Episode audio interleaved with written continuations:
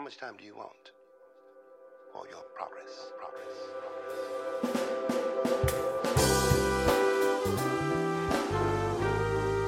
Welcome, welcome, welcome to Clatter Chatter on Things That Matter, the podcast that is intellectually engaging, theologically reflecting, encouraging sociologically imagining ways in which we can live Thank you for spending this short amount of time with us. We promise you that you will not regret a moment of it. Shout out to Trevor Smith and VJ Herbert for commissioning this fantastic music to get our minds going on things eternal, positive, and fulfilling life's purposes.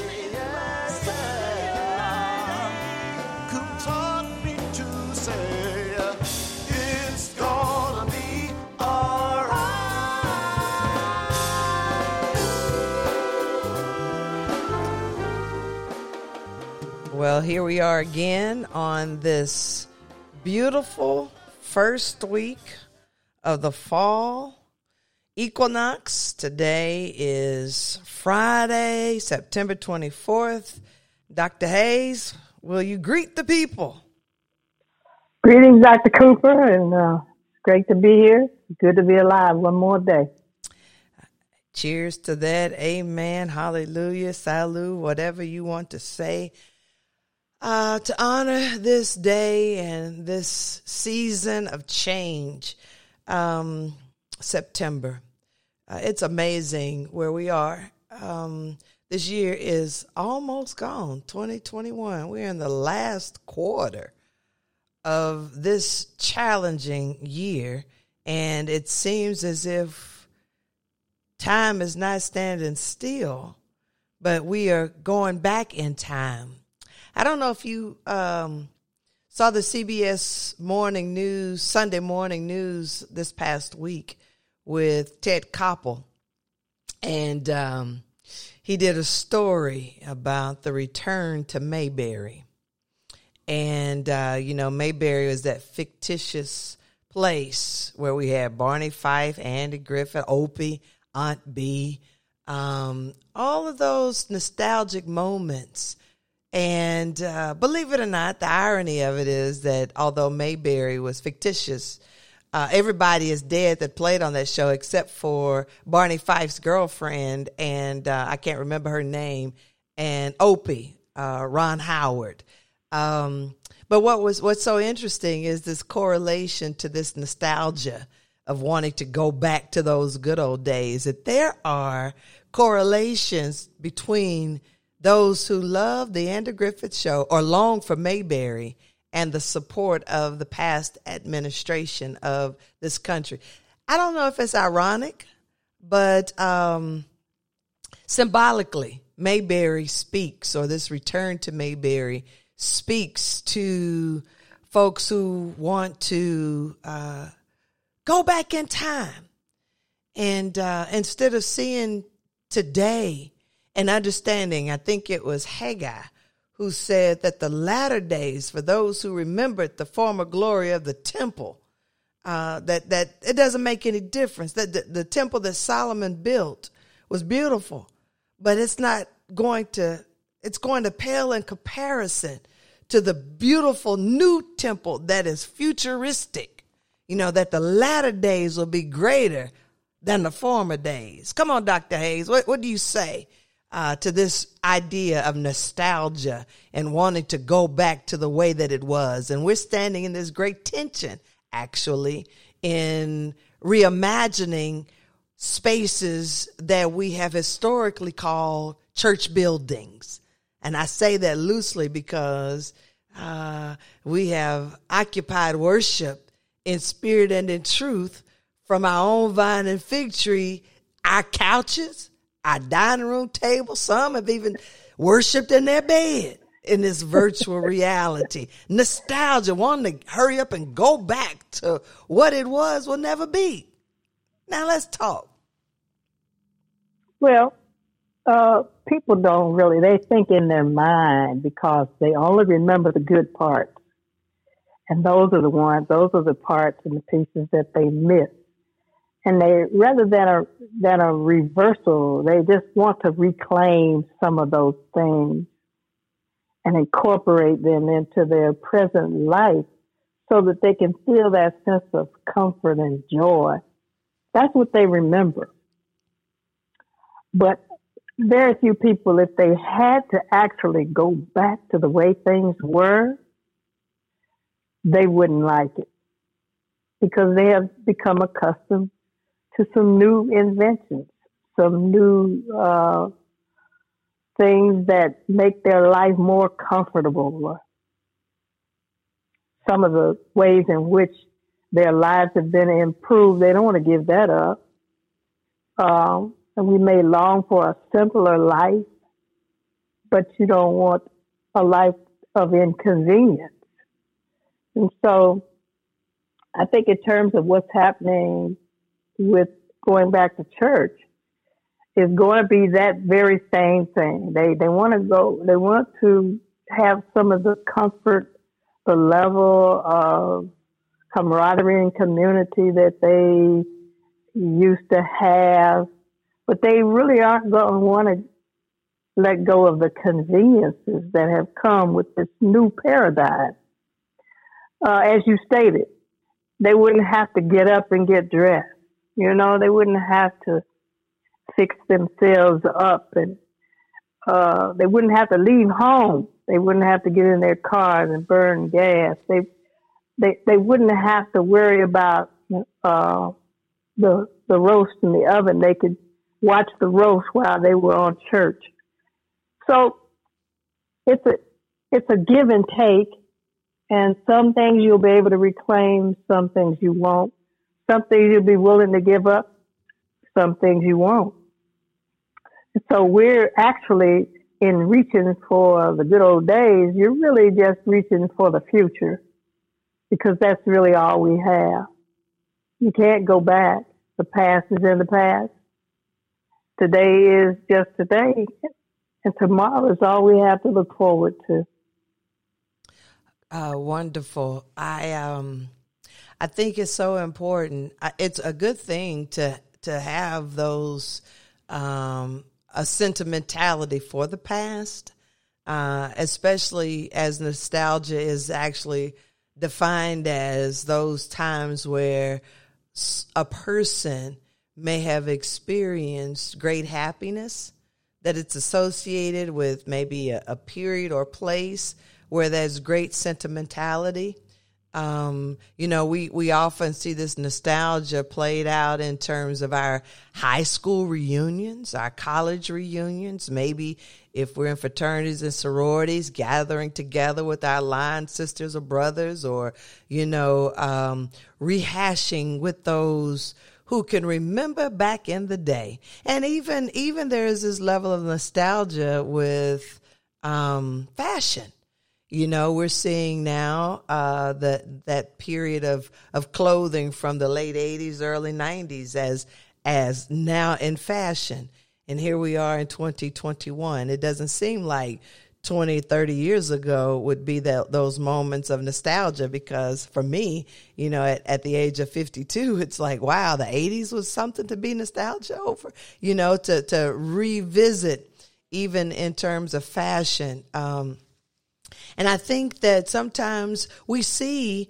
those who get stuck in a particular era who who have difficulties pivoting. And unfortunately I ha- happen to believe that perhaps that's when those with issues of anxiety or woefulness or heavily laden with regrets uh, start reminiscing and forgetting the opportunity of being fully present in the time and space in which we're living. And so it it is um, nostalgia, remembering back in the day, those good old days, and how now it has become. I don't want us to forget the past uh, because it is it is important uh, to know our history and and to tell those stories, but to not uh, long for those days when I was 20 or I was 30 or I was 40. Uh, it, it's important to just be right here where we are. Um, it's almost like a good bottle of wine. It gets better with time. And uh and I think we we this this return to Mayberry idea that offered those who were wanting to t- make America great again or to go back to the antebellum era or maybe even the Victorian era. I don't know how far back folks want to go, but we ain't going back to slavery. We can nix that. Uh, even seeing the people, the the border patrollers with the whips, that just gave a visceral reaction in my soul. I'm ready for the revolution, Doctor Hayes. I want to go down there and fight the power. So I don't have no better sense. I'm like, what? The? Mm-mm. Y'all better take that whip someplace else. I promise you. You know, before I be a slave, that was a visceral reaction as a black woman in this country to see a uh, this less melanated man on a horseback with the whip and those African diaspora citizens of the of the free nation of Haiti who was free from the 1700s after they defeated the French? Are you kidding me? When slavery was still long and going hard in America to see that in 2021, I wish you would. Come talk to me, Doc. Well, the good thing about it, the good thing about these re-emergent events um, is that now everything is caught on camera, and uh, you your nostalgia is really only going to last a moment before somebody uh, knows what's going on and puts a puts an ultimate stop to it. Um, and you know, it. Uh, it calls attention um, to these issues in a way that back in the day, uh, you there things were going on a long, long time that uh, the general public didn't know anything about, or the world or the country uh, might have been unaware of. But I think every time one of those things uh, reemerge, we're reminded of the painful past. And as you have just stated, uh, we make a resolve in our own hearts and minds that never again. We're not about to go back to that. Uh, been there, done that, and won't do it again. And so this is this is this is the difference between then and now, is that we catch a glimpse of these things and we reestablish our resolve to never let it happen again. And that's uh, one of the reasons why they're going through this uh, uh, investigation of January the 6th, because one of the things they continue to say is that we want to see why it happened so we can make sure it doesn't happen again. And so the more we uncover the whys of what has happened, uh, the more likely we are to find solutions and to find even greater resolve to make sure that it doesn't happen again. So, as you're talking, and you know, for me, um, I, I consider a lot in terms of even looking at ancient texts, scriptures, or uh, classical literature, um, understanding uh, Greek mythology. Um, I'm wondering why do we even need to understand this Old Testament literature in a New Testament reality or or post New Testament, post resurrection why do we have to go back to ancient writings? Because to me, that's also part of nostalgia. Um, is it, as you were saying with the January 6th thing, is it for us to understand so it won't happen again? Do we need to know? I mean, the crucifixion, we relive this crucifixion every year uh, through Holy Week, uh, and, and we get Jesus up out the grave at Easter. Why do we have to keep revisiting? It's the same old story. Uh, we God can't bury our history. We can't bury that history, and that's one of the things that people are saying now is that it, it, you can't bury the history. You have to own it. Uh, but the issue becomes, can we learn from it? And that's where you get to the piece about never again. So, yeah, we we we have to study the Old Testament so that we can see the error of our ancestors' ways, um, and so we can work on making sure that we don't end up where they ended up. Um, and then the crucifixion, we have to be reminded of how um, how political it was for Jesus to preach a revolutionary message because it ups, upsets the status quo. And uh, it's important for uh, do-gooders and, and people who who have a better uh, approach to life or have ideas of community to remember that the that other spirit is still loose in the world um, and that we cannot combat that spirit by becoming like them. We have to continue to keep the revolutionary going. And uh, so those voices that were part of the revolution we have to keep hearing them. And those who were part of the degradation, we have to never forget.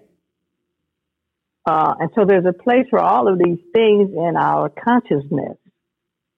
It just depends on what kind of people we are, or want to be, where we will come down and who we will align with and what will resonate in our spirit. Yeah, it's a lot to think about. Um, that is for sure.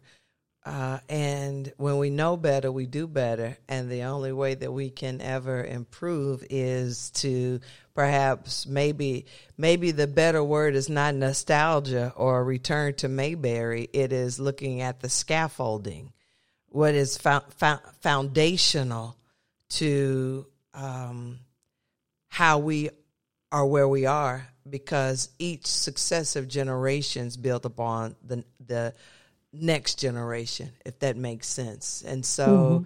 it's really profound it's almost understanding legacy and uh, a succession plan and mm-hmm. how do we want to leave our mark in the world how will we in those nostalgic moments of the future how are we going to be conjured up in someone's memories?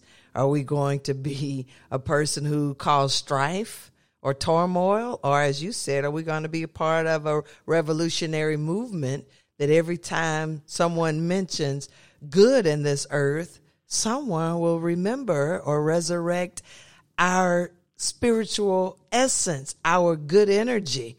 That is life eternal as long as somebody can remember something that is a force of good, uh, that is so powerful, Dr. Hayes. Maybe that's the nostalgia that we have, that we long for. We want to remember the good. Yeah. I was uh, I was working a, a little bit on a sermon I was about to give, and um, I was I was focusing heavily on the word remember mm. mm-hmm. and what it means to remember. Mm-hmm. Um, and I, I, am not going to give it away. I'm not going to give it away, but remembering is vitally important to our becoming. And every day we are becoming more and more of who we want to be.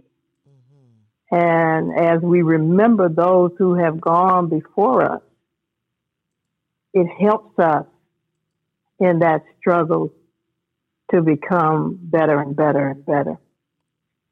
When we think of the important people in our lives, the people who contributed to our growth, and the people who have become major in our consciousness. You you were talking the other day about Sojourner Truth and how you really never knew her, but you but you know about her. And some of the things she did and said resonate with who you are. Mm-hmm. And so, in a in a very uh, important way, she's contributing to the person that you are becoming. And so, we always have to face life in that awareness that what we say and what we do is impacting someone else's life and someone else's evolution. So that we don't want to or overlook or understate or take for granted what our very life contributes to life itself. And as you say, it's, it's the flow. It's the flow of, of that life force that each of us tap into and we draw from the springs of life the water, the refreshing that we need to move forward. I don't know about you, but I'm pressing on the upward way. New heights I'm gaining every day. And onward as I go, I will look to the Lord, who is the author and the finisher of my faith. I didn't mean to try to preach, Dr. Cooper, but there it is. I hear you. I um as you were as you were talking, you had used this phrase better and better and my mind went to and it's okay to press on the upper way and and uh, keep on moving towards that future that is us uh, whatever that that is but i have uh, i had the privilege of um, uh, really uh, connecting at a soul level with this person that i call unk um, and uh, we've been knowing each other for a long time um, but he's just one of the most amazing people that I know.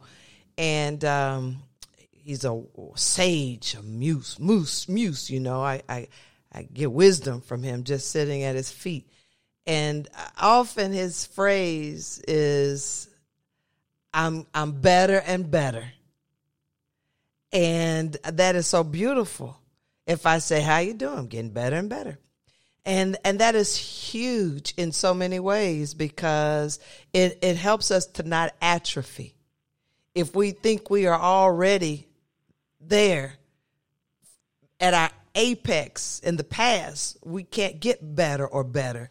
We can't improve. We have reached the the climax of life and and we stop moving forward we stop pressing on we stop trying to improve ourselves. And so uh, I, I, love it. I, I, love this conversation in the ways in which uh, our remembering, our our consciousness, that energy that we are in this world, uh, should be a force that allows us to live in this space of improvement, mind, body, and soul.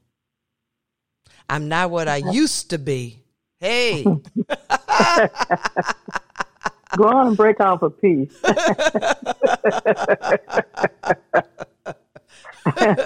I'm striving to be what I could be. I love the fact that I, uh, there was a story about the oldest park ranger, and I can't think of her name. I, will find it out real quick. But she became a park ranger at the age, I think, of 84 and uh, she's a hundred years old now, and uh, of course she's a she's a Betty Reid Soskin. That's her name. Uh, Betty Reid Soskin. She's a hundred years old, and and she became a park ranger. I believe, if I remember the story right, she became a park ranger at the age of eighty four. Doctor Hayes. This is a big deal. Yeah. and it just it just um just reminds me uh, of of so much. I mean, she her story is incredible, and so yeah, she became a and she joined the Park Service in a temporary position at the age of eighty four, and became a park ranger four years later in 2004. And she's 100 years old. So ain't no retirement. Ain't no such thing as I'm too old to do this. Folks need to take that someplace else. That's that's living in a nostalgia that's not ours. That's living in a narrative that's not ours. Who said you could sit down because of your age? That is such ageism. And the older that I get, the more I realize, mm this, this is my good years. Are you kidding me? Because it's the, it's the time where you get better and better. And you don't have to unapologetically ask anybody anything. You just do. And dare somebody to say, Are you sure? Yeah, I'm sure. I can't be no sure. Got to keep on moving. And we remember. What say you as we end this conversation today? That's a, that's what life is, movement. So we have to keep it moving uh, because uh, the world is depending on those of us who are seekers of truth and those who want to be in tandem with the spirit that moves. Um, so many people have clung to dead things, but I'm determined to stay hooked in, tied in, plugged into life because that's movement. And we can never be happy in one place, can be satisfied with status quo. We have to always reach for that, as you say, that next thing that's coming our way. Keep looking back, you're going to get hit in the face with the future. Hey! Whether you whether you like it or not. So you might as well be in sync. might as well, as they say, go with the flow. because it is going to flow. I love it. But it is Hayes. our choice, you know, to go with the stream of life. And I choose life. Amen. And on that note, I love it. You just gave us the title of this podcast today. If you keep looking back, you're going to get hit in the head with the future. Hallelujah. Thank you. I love it. And on that note, let's end it. It has been a privilege, a pleasure, and an honor to have you join in with us today. Remember that everything will be all right until we meet again. Stay safe and well.